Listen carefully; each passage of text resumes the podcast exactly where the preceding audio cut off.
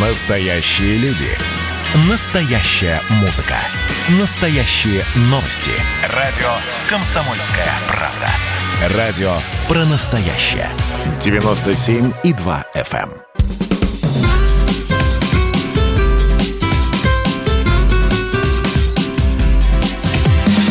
Программа с непримиримой позицией. Вечерний Мордан. Всем здравствуйте! В эфире радио «Комсомольская правда». Я Сергей Мордан. Я Мария Баченина. Добрый вечер.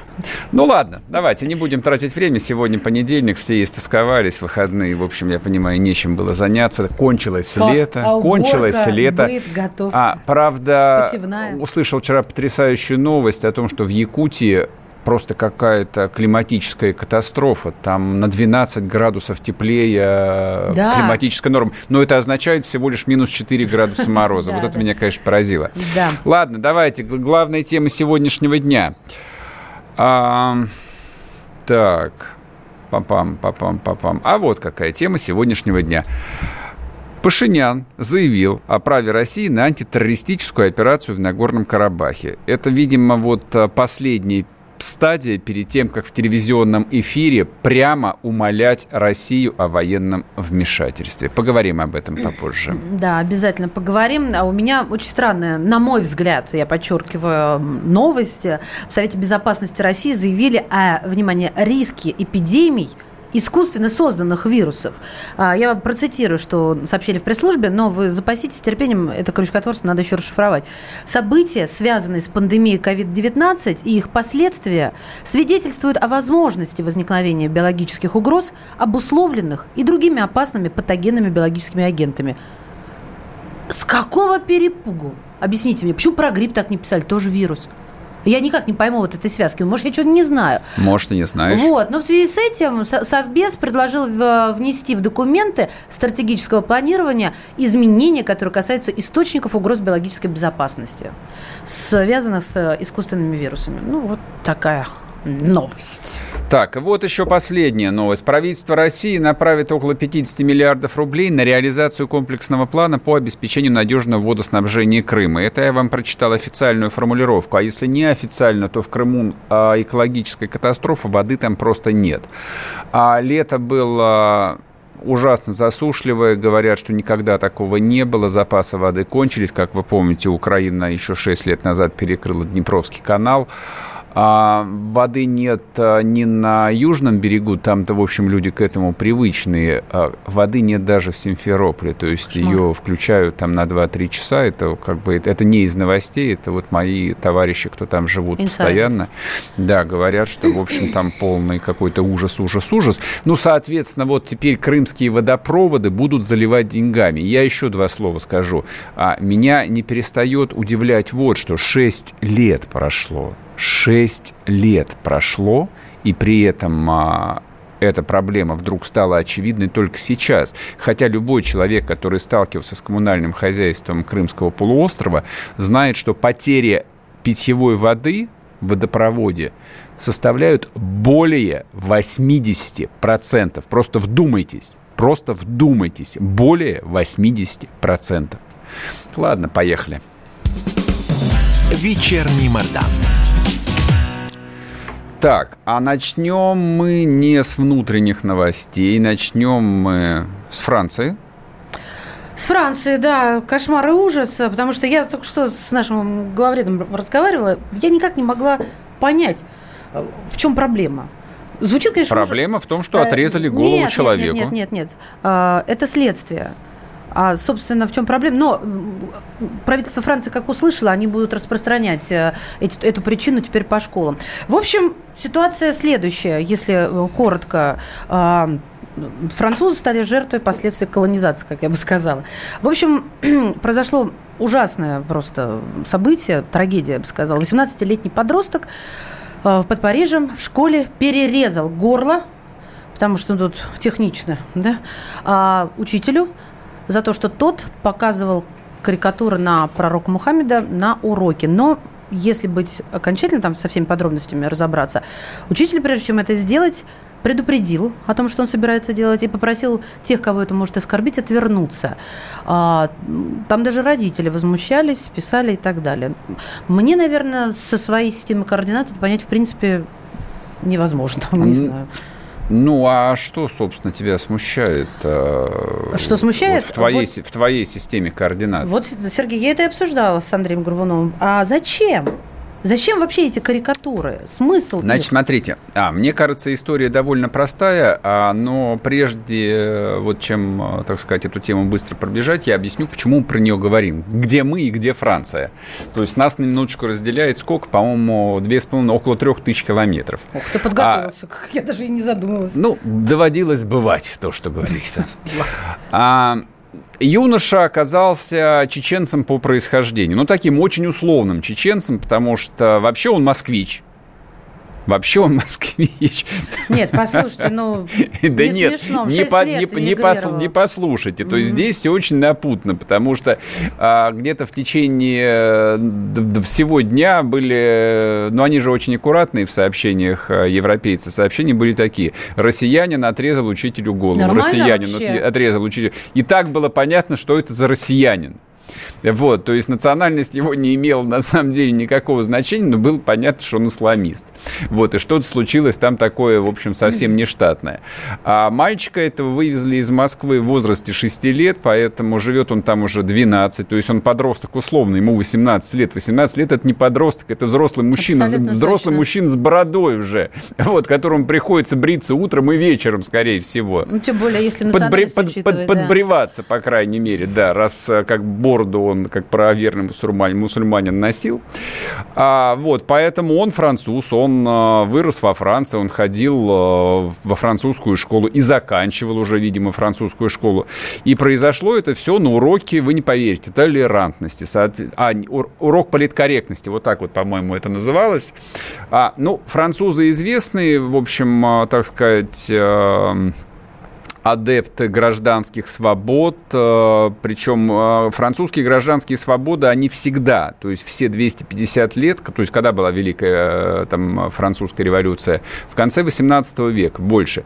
А, то есть их гражданские свободы всегда строились на последовательном антиклерикализме, любом, французы не свергли католическую церковь, ну и протестантов, которые там были, естественно, и, в общем, не звели их э, до уровня рядовых граждан, и там католическая церковь во Франции, в общем, никогда особо свободой, в отличие от той же Италии и Испании, не пользовалась. А примерно так же они относятся и ко всем остальным, включая и огромную э, исламскую уму, которая на территории Франции живет. То есть изначально во Франции, ну, с послевоенных времен было очень много выходцев э, из их э, североафриканских колоний. Алжир, Марокко, кто там еще у них был? Сенегал, то есть, ну, там у них, в общем, как бы немало было людей, э, там разного цвета кожи, разных культур, и большинство из них э, были мусульманами. А французский мир для них был открыт, то есть как бы они идентичность строили прежде всего на языке, то есть если ты галломан, то есть если, если ты франкофон, если ты говоришь на французском языке, значит, ну, в общем, конечно же, ты можешь э, жить во Франции, ты можешь получить французский паспорт и стать французом. А пять лет назад они пошли в общем тренде, который задала Ангела Меркель, значит, которая решила принимать всех беженцев. И... Колониальный комплекс вины такой, да? Трудно. Я даже не могу объяснить, что это за комплекс вины, потому что у Германии, по сути, да, никак, никаких, никаких колоний, э, там, кроме небольших колоний в Южной Африке, и не было. Вот. Поэтому французы приняли большое количество беженцев на своей территории, сопоставимое с тем, что приняли немцы. А, и третье обстоятельство. Французы, в общем, как гражданская нация, вот адепты этого эгалите фратерните, а, широко открывали двери всевозможным а, политическим беженцам, всевозможным обиженным, и особо не разбираясь, по каким причинам им пришлось бежать, бежать и кто и по каким причинам а, их обиделись. Да. И здесь, соответственно, есть еще один нюанс под названием не то чтобы там европейская русофобия, но, скажем так, настороженное отношение к России и специфический образ России в глазах политических элит. А вот все люди, которые уезжали из России, они а, априори считались пострадавшими от преступного коммунистического чекистского режима, даже если эти люди, в общем, в свое время бежали из Чечни. То есть семья этого мальчика, очевидно, была специфической. То есть там, по-моему, шесть детей – их всех арестовали, плюс арестовали еще Муллу, который проповедовал вот в той мечети, куда этот юноша ходил, то есть, как бы, очевидно, он там а, такой лютый э, джихадист. Вот, идет расследование. Но там... мальчик-то не был замечен а, в, в причастности к У нас очень мало времени, да. поэтому закончим. Мальчика сразу, французы впервые за несколько лет сразу объявили это террористическим актом, и, видимо, вот за этим событием сейчас последуют, э, ну, может быть, не такие резкие, но кардинальные кардинальные изменения, в том числе в иммиграционной политике Франции и в политике оккультурации тех, кого они приняли. То есть вот эта вот история, что мы будем а, жить а, на европейском велфоре, но мы будем жить так, как мы хотим, вот этого будет затруднительно.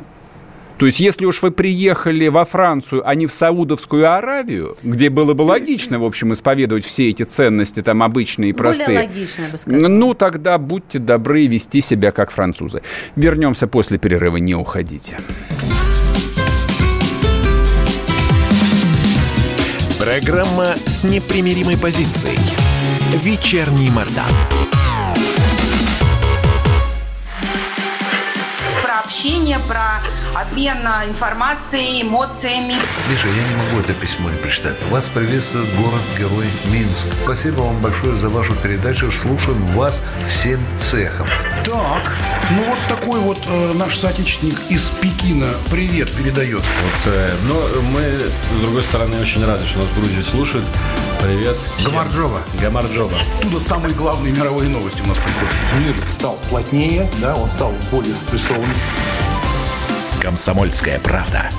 Это радио.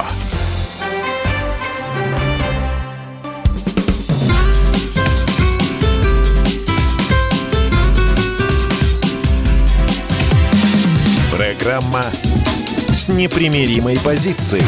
Вечерний Мордан. И снова здравствуйте. В эфире радио «Комсомольская правда». Я Сергей Мордан. Я Мария Баченина. Добрый вечер. Напоминаю, WhatsApp Viber 8 967 200 ровно 9702. Пишите ваши сообщения, комментарии, вопросы по ходу эфира. Кто смотрит нас в Ютубе в прямой трансляции, тот, кстати, имеет возможность э, участвовать в чате, не только нам писать, но еще переписываться с другими зрителями. Не забывайте, пожалуйста, нажимать кнопку «Нравится». Это важно. Так, а начали мы говорить про зверское убийство во Франции. 48-летнего учителя не просто убили, ему ученик, его ученик, 18-летний юноша, отрезал голову.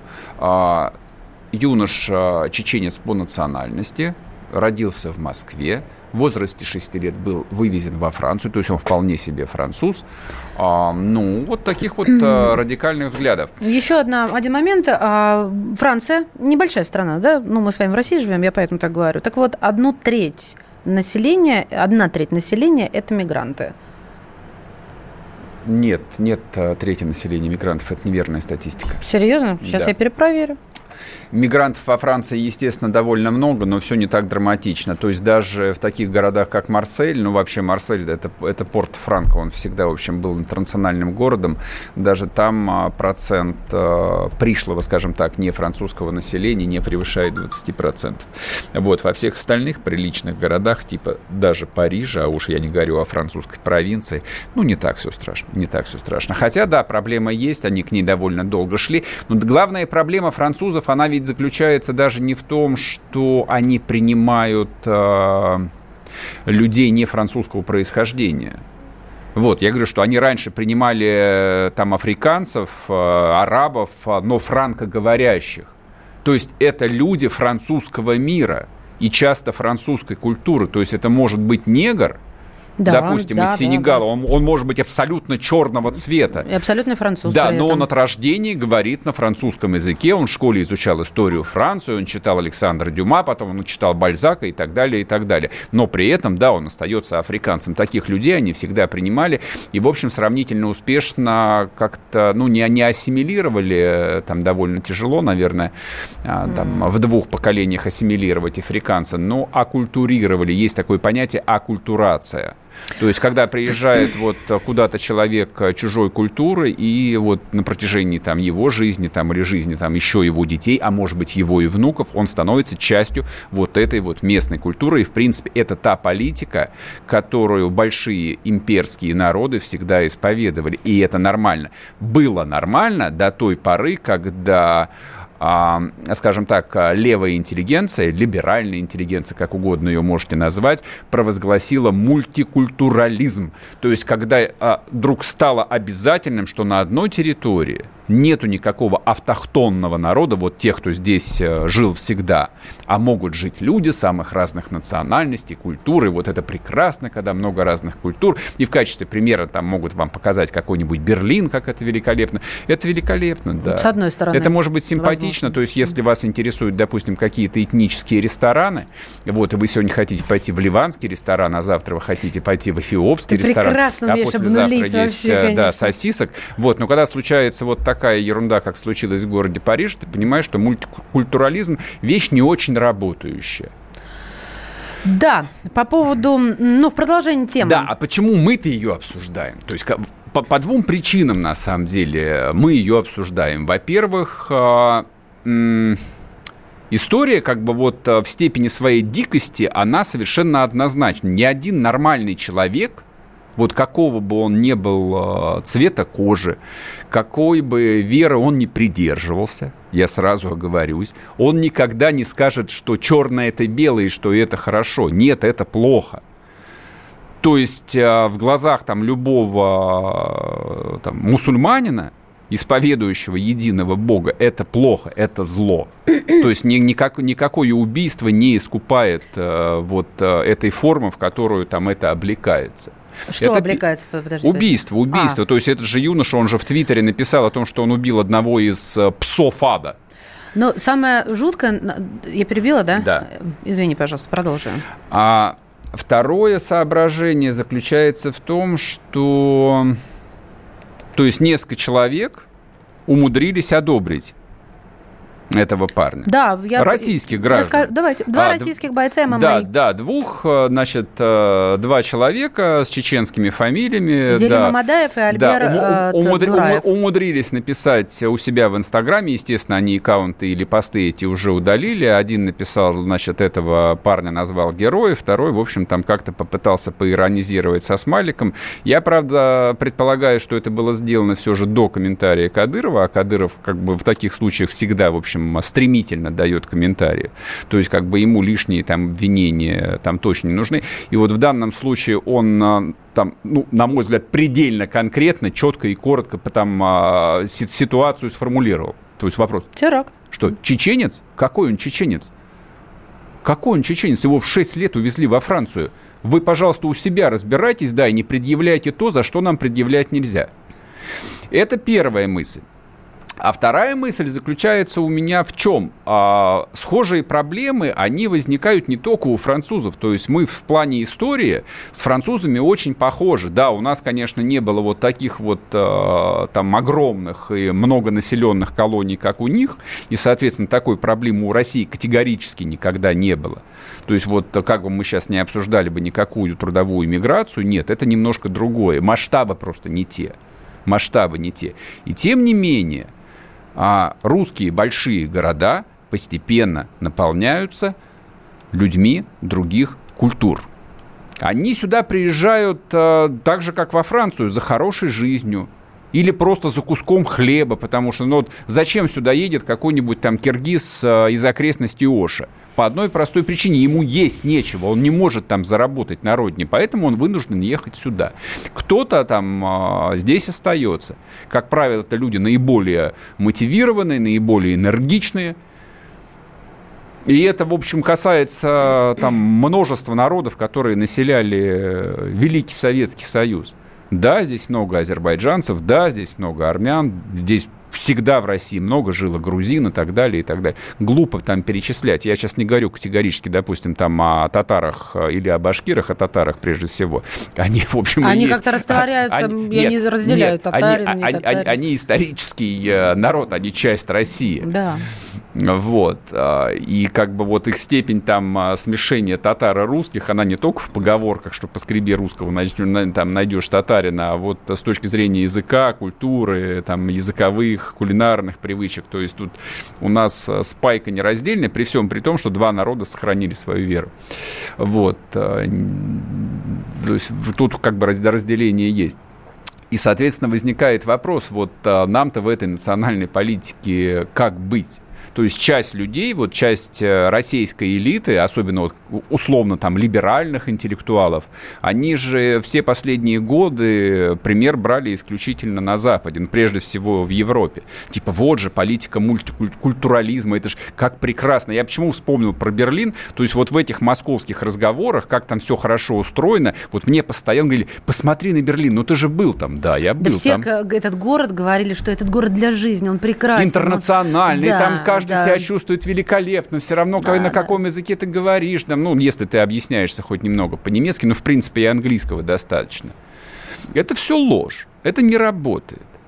Потому В что, вот- итоге, да. потому что если абстрагироваться от того же прекрасного Берлина, вообще это имперская столица тоже, или уехать в какой-нибудь там а, гетто в Кёльне, в котором дата, вот там, наверное, треть населения арабского. Вот, я просто наблюдал там как-то демонстрацию, значит, немцы э, митинговали против строительства очеред- очередной Мечети. какой-то мечети, и на них реально там вот, э, ну, не с кулаками, но напрыгивали арабские подростки. Я на это смотрел, и, в общем, как бы у меня возникал когнитивный ди- диссонанс. Да, То есть я хотел, я хотел тебя за- закричать на немецком языке «Halt, Hände hoch и schießen». Ну ты полегче, да? Я понимаю, да, но вот это, это ты сюда приехал, ты к ним приехал.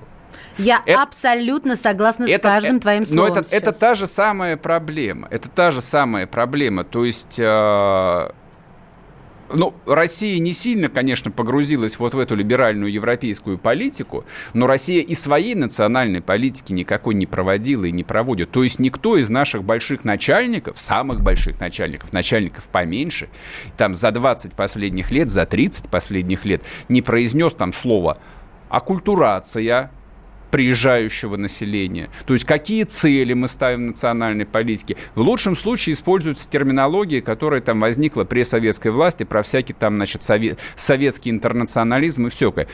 Советский интернационализм сдох, сгнил еще при жизни Советского Союза. Эта идеология не работает. Работает совсем другое. Нужно искать эту форму. Этой работой кто-то должен целенаправленно заниматься.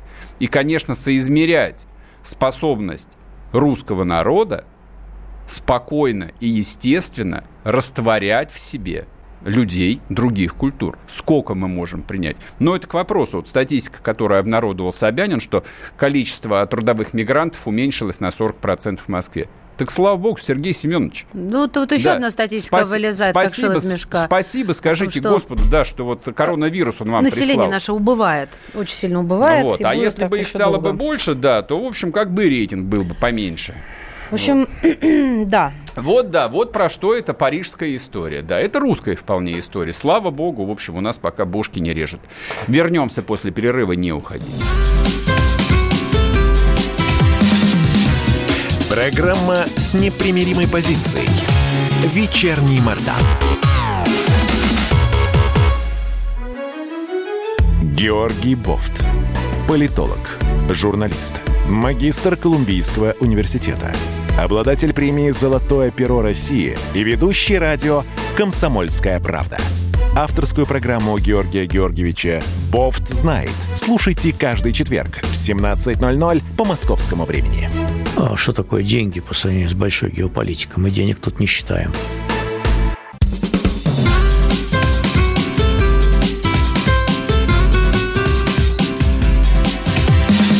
Программа с непримиримой позицией. Вечерний Мордан. И снова здравствуйте в эфире радио «Комсомольская правда». Я Сергей Мордан. Я Мария Баченина. Добрый вечер. Напоминаю, WhatsApp Viber 8 967 200 ровно 9702. Пишите ваш вопрос, комментарий по ходу эфира. Кто смотрит нас в Ютубе, тот молодец. Здесь работает чат. А нажимайте кнопку «Нравится», тогда увидит побольше людей. Так устроен а, робот Гугла. Значит, смотрите, а в эти выходные, точнее, в воскресенье, по-моему, случился... 11 не, да, июля. Да, незаметный Начался. юбилей, который, э, ну, очевидным образом э, умалчивается большинством российских СМИ. 100 дней протестом в городе Герои Хабаровске. А мы решили не умолчать. А мы решили не умолчать, потому что ничего более масштабного в политической жизни России за последние ну, пару лет. А, на, нет, на гораздо на дольше на не было. А может и больше. А, не было протестов, которые продолжались на мой взгляд, минимум 100 не дней. Было, не потому было, что вот прав. эта вот, а, да, москвоцентричность э, российской политики и российской политической жизни, когда выход на бульвары там двух тысяч э, человек, значит, воспринимается как практически пролог первой русской революции, а может быть и второй русской революции, это, конечно, анекдот. Потому что те жал, жалкие там, э, ну, не хочу сказать, кучки, не кучки, то есть когда выходит там 10 тысяч человек, это не кучка, но в масштабах огромного 20-миллионного мегаполиса это ничтожное количество людей, которые говорят о том, что, в общем, как бы людям все равно. А в Хабаровске 100 дней назад э, вышло по разным оценкам, по-моему, до 10% населения. А прежде чем мы начнем э, разговор э, с нашим гостем, у нас на связи Абаз Галямов, политолог, политехнолог. Коротко напомню, что произошло. Произошло вот что. А, был арестован губернатор Хабаровского края Сергей Фургал, который выиграл на конкурентных выбор, выборах за два года до этого, причем победил, победил он на прокремлевского кандидата Шпакова, фамилия, по-моему, была, да? А, ну, в общем, Фургал не должен был победить, Шпорт, Шпорт, извините, но победил. И, в общем, как бы, ну, победил, казалось бы, и победил. То есть в российской политической системе губернатор мало что решает. Денег-то у него нет на самом деле. Ну, вот э, не прошло и двух лет, как Фургала арестовали, предъявили, предъявили ему обвинение в организации двух убийств, случившихся в середине 90-х годов. 15-летней давности. Да, 15-летней давности. Mm-hmm. И, в общем, народ как бы вот э, этого не понял. То есть, точнее, народ это понял как э, прямое оскорбление себя. Их губернатора арестовали в циничной форме. И начались начались протесты, которые продолжаются, кстати, до сегодняшнего дня. В последние выходные на улице вышло порядка 500 человек. Вот, а теперь начнем разговаривать. Аббас, здравствуйте. Здравствуйте. Здравствуйте. Скажите, пожалуйста, вот с вашей точки зрения, протест в Хабаровске закончился или нет? Ну, вот. еще нет, но, скорее всего, он идет э, на спад. Это связано с э, общим, э, общей ситуацией в стране.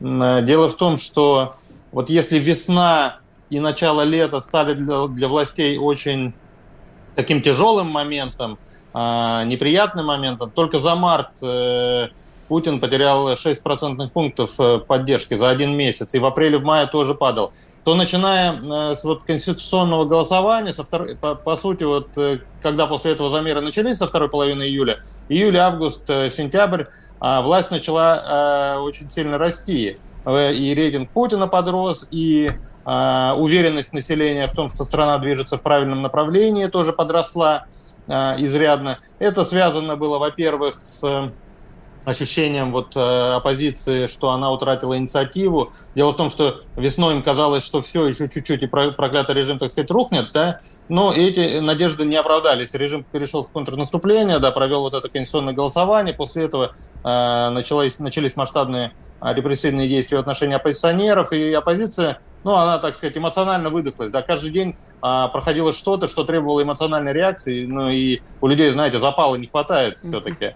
Вот, ресурсы оппозиции ограничены. И поэтому вот, вот этот общий фон, а, значит, контрнаступление, так сказать, властей привело, привело к тому, что а, значит, оппозиция не на отравление Навального не отреагировала, не вот на страшную трагедию в Нижнем Новгороде, смерть Славиной. Год назад, безусловно, люди бы вышли по этому поводу на улицу, а в этом году уже нет.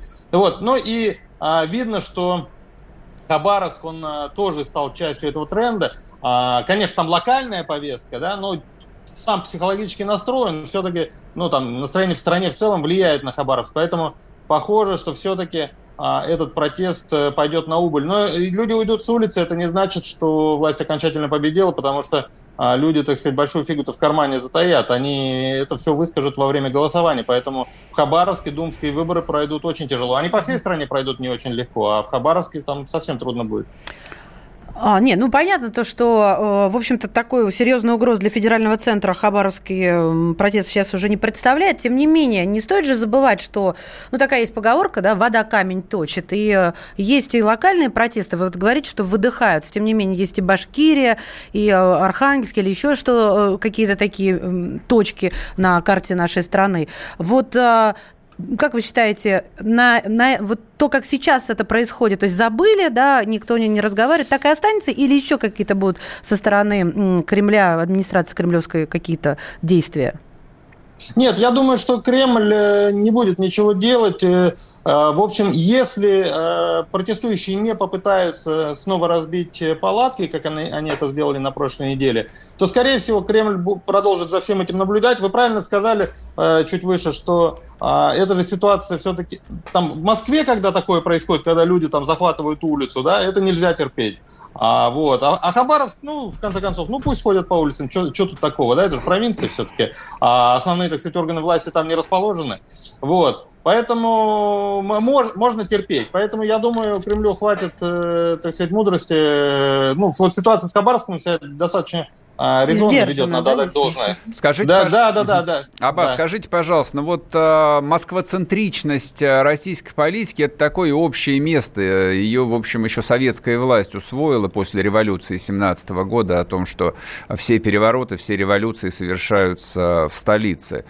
А масштабные выступления в Хабаровске, они могли как-то вот э, головы политадминистраторов слегка освежить, просто дать им понять, что Россия, она не только в Москве?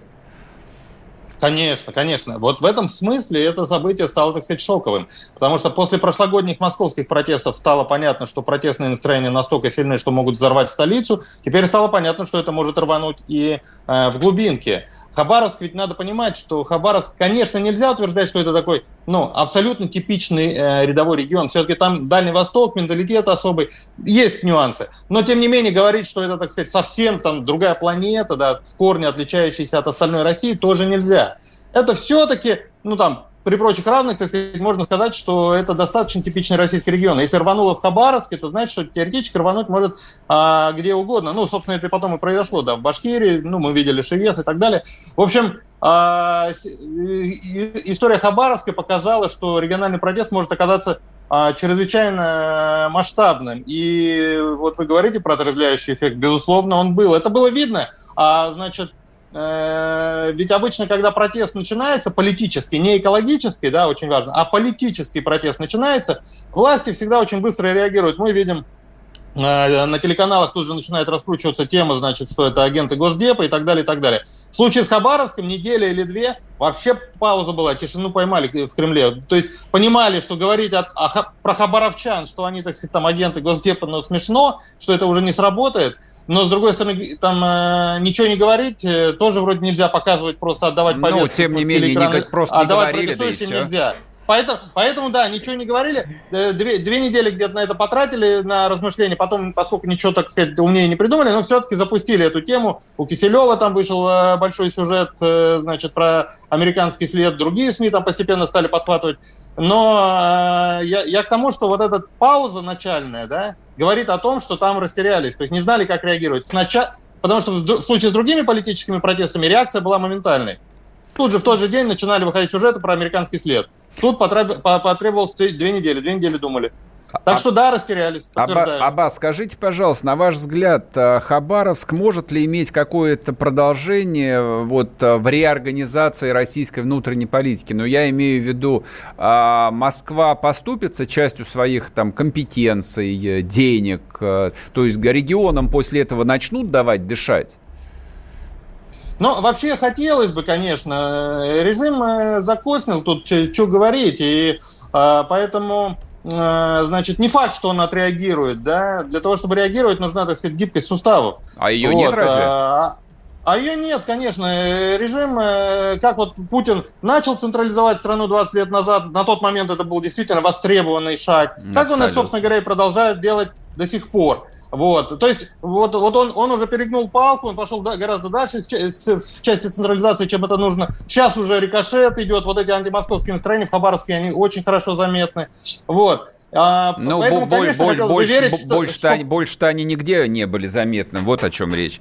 То есть... Почему? Почему? Ну, в, а где? в Башкирии, как, в ну, Башкирии, когда вот... Не, ну, а мы это перечислили. Ну, абсолютно. Так Там Башки, Башкирии были мест, местная, местная олигархия. Разрули. Разрулили же все. А Нет, это, это, не, это неправда. Что Разрулили неправда? только неправда. вот... Как они, Подождите, ну дайте сказать. Неправда Давайте. то, что разрулили. Разрулили ситуацию в Стерлитамаке. После этого в Башкирии, в Абзелиловском районе, в Баймакском районе в двух точках, в Нефтекамске экологический протест пошел вообще во все стороны. Это на федеральном уровне незаметно. Я человек, знающий Башкирию хорошо, достаточно хорошо. Я вижу, а, значит, протест разрастается. Люди почувствовали там, что, ага, власть может прогнуться под нас, власть Аббас, дала ну, слабину. Спасибо, вот. мы уходим на перерыв. Спасибо. Аббас Галямов был с нами, политолог и политтехнолог. А вот о чем люди хотят поговорить, пусть они вам расскажут, о чем они хотят поговорить. Здравствуйте, товарищи! Страна служит! Вот я смотрю на историю всегда в ретроспективе. Было, стало. Существует человек, который поставил перед собой цель, да, и сделал то, что сегодня обсуждает весь мир. Комсомольская правда. Это радио.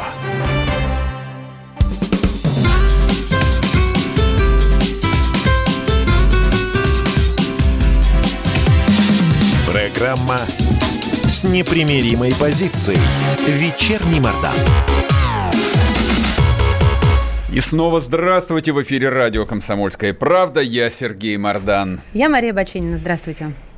Напоминаю, те, кто смотрит нас на Ютубе, тот, тот, те большие молодцы. Не, на, не забываем нажимать кнопку «Нравится». Пока что-то мало. Он смотрит 400 человек, а нажали всего 86. Вам что, трудно кнопку, что ли, нажать? Вам ничего не стоит, а нам приятно. Значит, смотрите, по поводу Хабаровска, что я хотел сказать. Вот есть такое понятие москвоцентричность. Я в вопросе э, вот политологу Галямову его задал.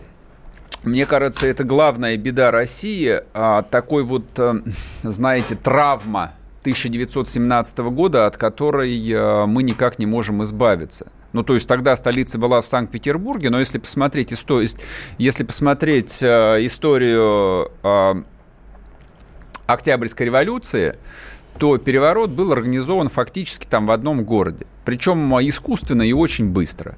И вот, собственно, там свергли временное правительство, и все, все свободны. Дальше покатилось по всей стране.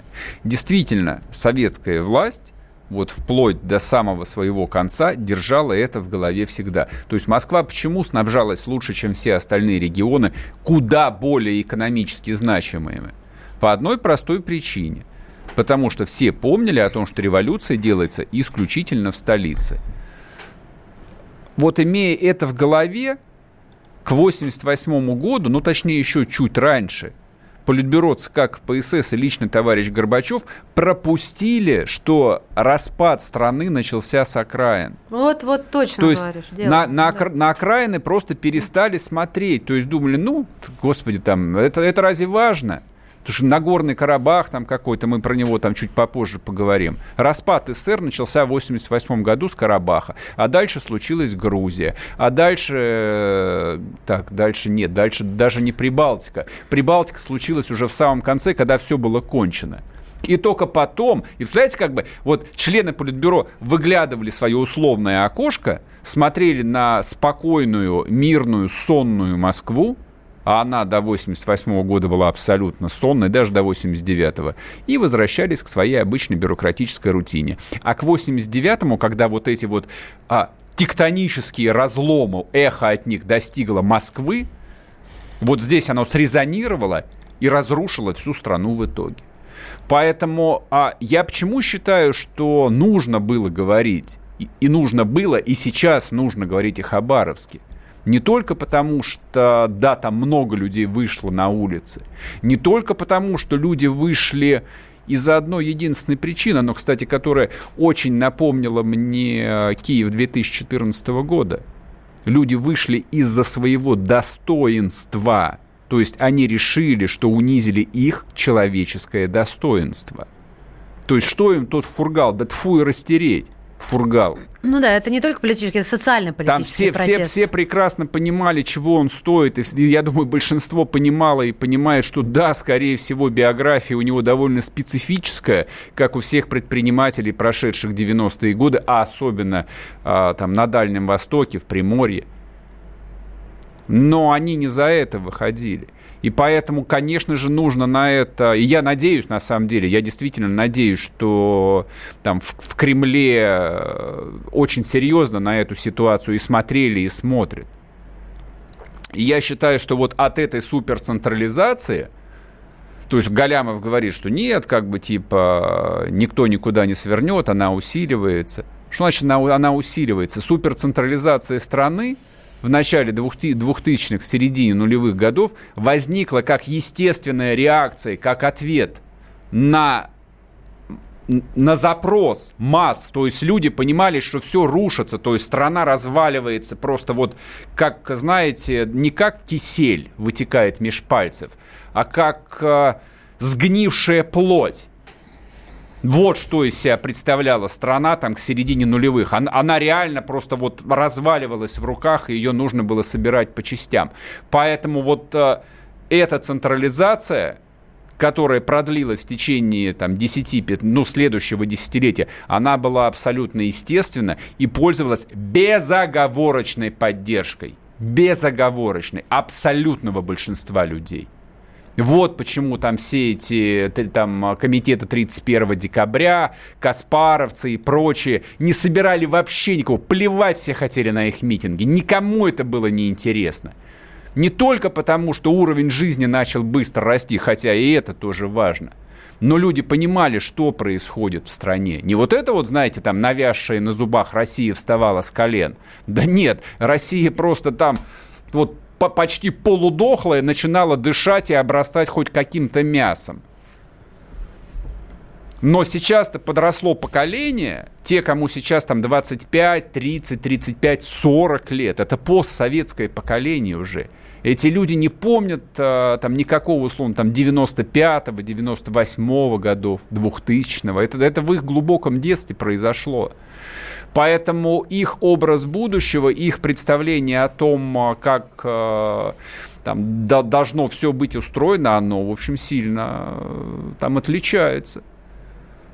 И люди не понимают, почему абсолютно все вопросы там, должны решаться в Москве. Да я и сам не понимаю, каким образом из Москвы можно управлять Хабаровском или Сахалином или Воркутой. Правда, не понимаю. Точнее, понимаю, никак. Я это и так знаю, что никак. И нельзя деньги все изымать у регионов. Да, я понимаю, что воруют. Я понимаю, что воруют. Ну так их как воровали, так и воруют. Вы посмотрите на статистику уголовных дел, посадок, сколько там за последние 10 лет посадили губернаторов, вице-губернаторов, министров региональных правительств. Без счета сотни. Это при том, что финансирование идет через федеральные трансферты. И это не мешает воровать. Ну, модель немножко другая, но они также воруют. С этим работают силовики, они, в общем, с этим разбираются. Но у людей, которые живут вот в конкретном городе, в конкретном месте, там должен быть их образ, там они должны понимать, зачем им вот этот вот завод, зачем им вот эта вот там сеть магазинов, зачем сосед открыл булочную, булочную, потому что они платят налоги, и эти налоги остаются в их городе в их поселке, в их области. И на эти деньги строят дороги, там, ремонтируют школы и прочее. Вот, мне кажется, про что Хабаровск.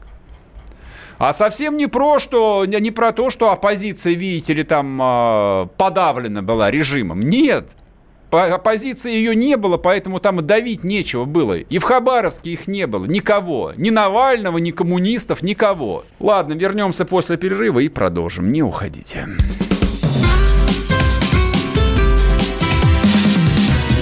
Программа с непримиримой позицией. Вечерний Мордан.